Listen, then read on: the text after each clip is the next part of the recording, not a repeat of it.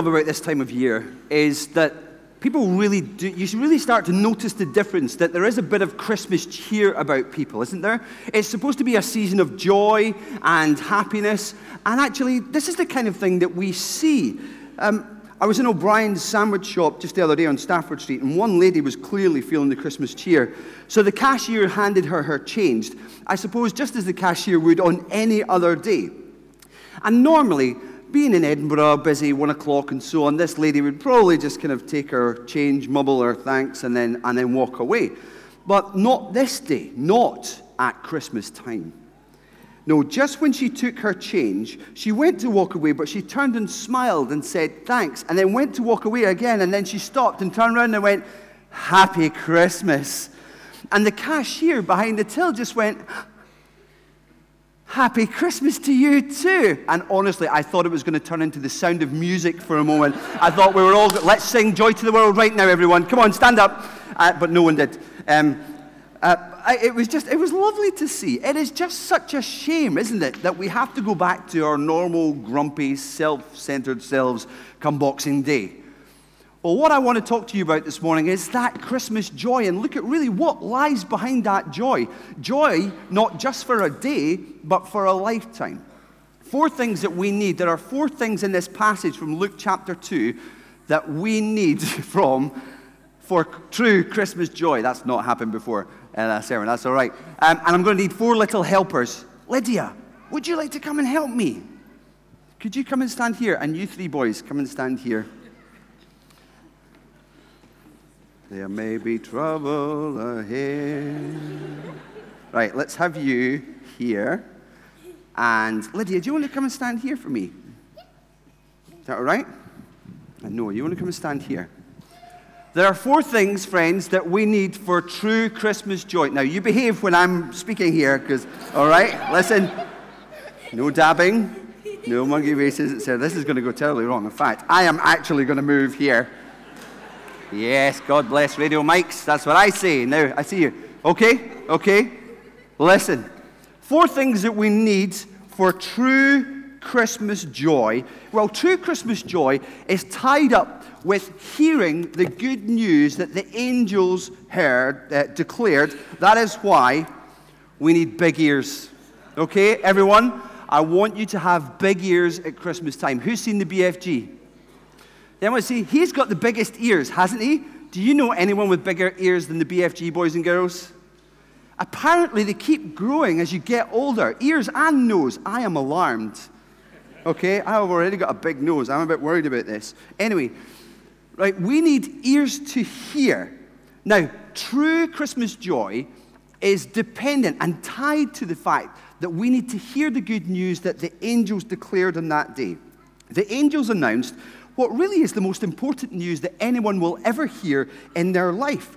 Better than the news that school is finished for the holidays is the news that a Savior has been born to us.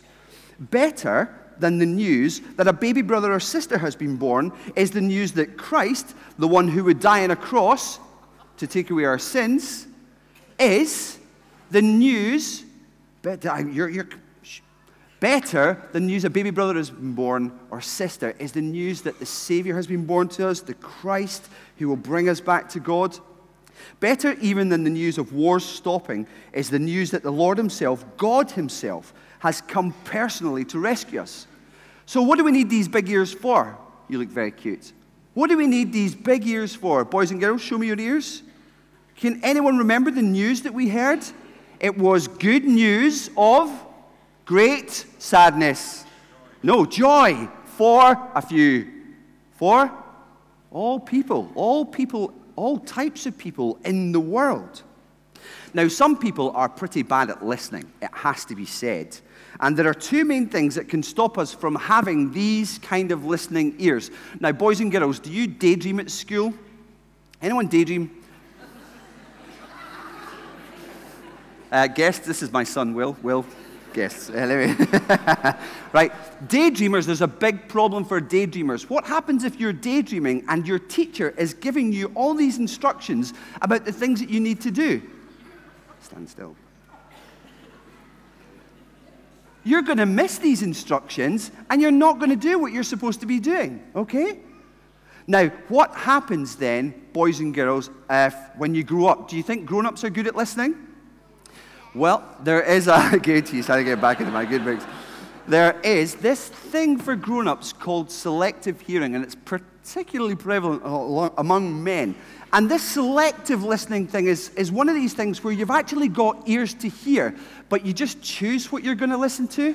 Now, I think when it comes to hearing the good news of Christmas, we can fall into one of these two categories. We can be daydreamers. We can just be thinking about all the presents and all the stuff surrounding Christmas and completely miss the main point. Or we can really hear the message, but actually, because of, for other reasons, we just choose to kind of push it back. Well, I want to say that unless we have ears to hear, we'll never really understand true joy at Christmas. And I want us all to have listening ears. Do you know what else we need? We need a magnifying glass. Can you hold that, please? Thank you. We not only need ears to hear, we need a magnifying glass. We need to be able to see things for ourselves. Now, when I was growing up, a magnifying glass was like this.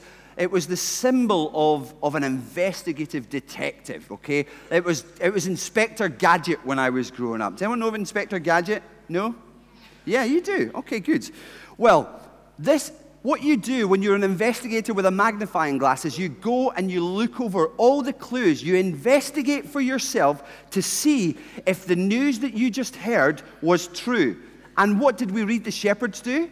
What did they do?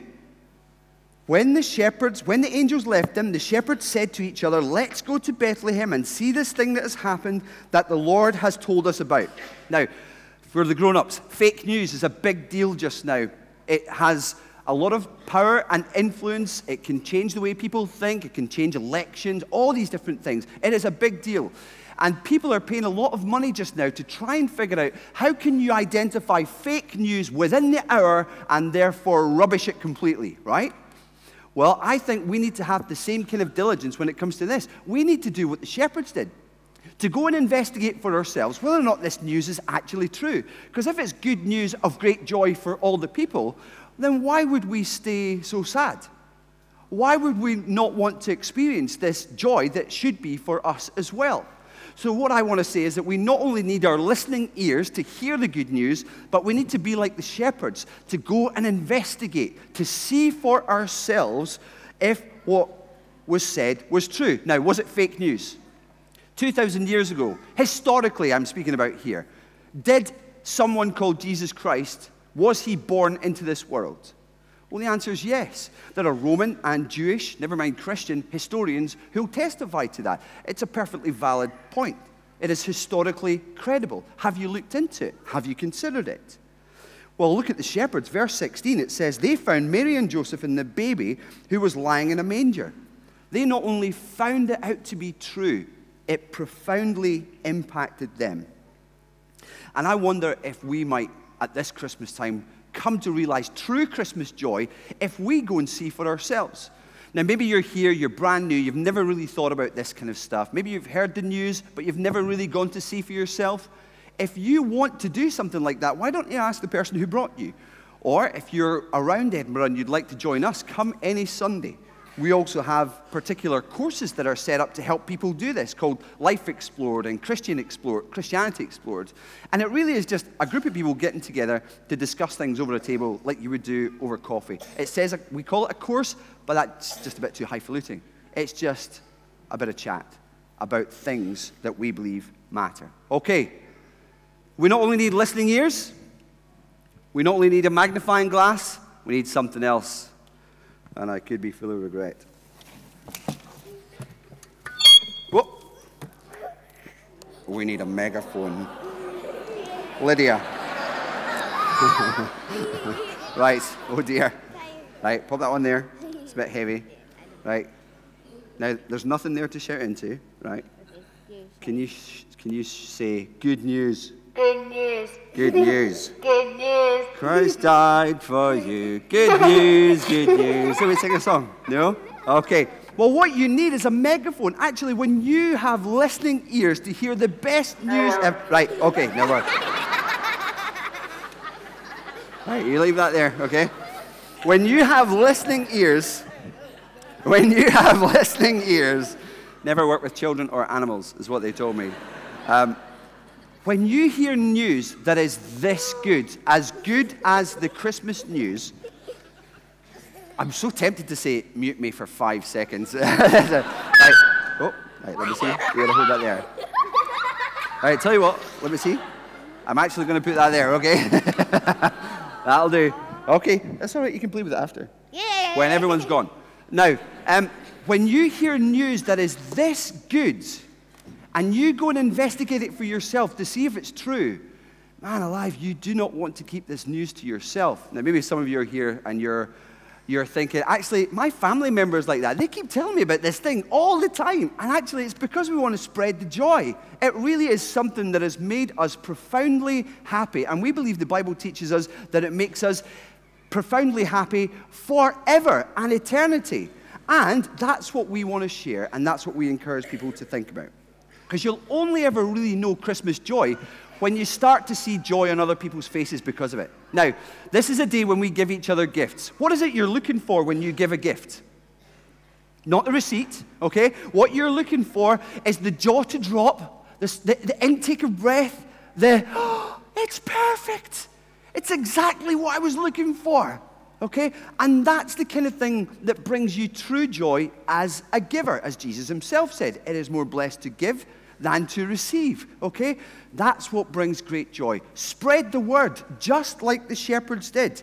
When they had seen him, they spread the word concerning what had been told them about this child, and all who heard it were amazed, and rightly so. This is the Son of God come into this world to rescue us from our sin and our suffering. He entered into the muck of our life in order to pull us out of it. That is a happy, happy thing. Last thing we need. Lydia? A microphone. Do you know what this is? Do you know what, uh, what is it called? Can you sing? Would you like to sing a song? Shall we sing Away in a Manger? No, you can hold that and hold it up high for me so that everybody can see it. You hold it up high. Well done. We need a microphone, right? Good news, great joy for all people. The Savior, the Christ, the Lord has been born. We not only need to hear that news, we not only need to investigate that news and see for ourselves, we not only want to spread the news, we want to sing about it.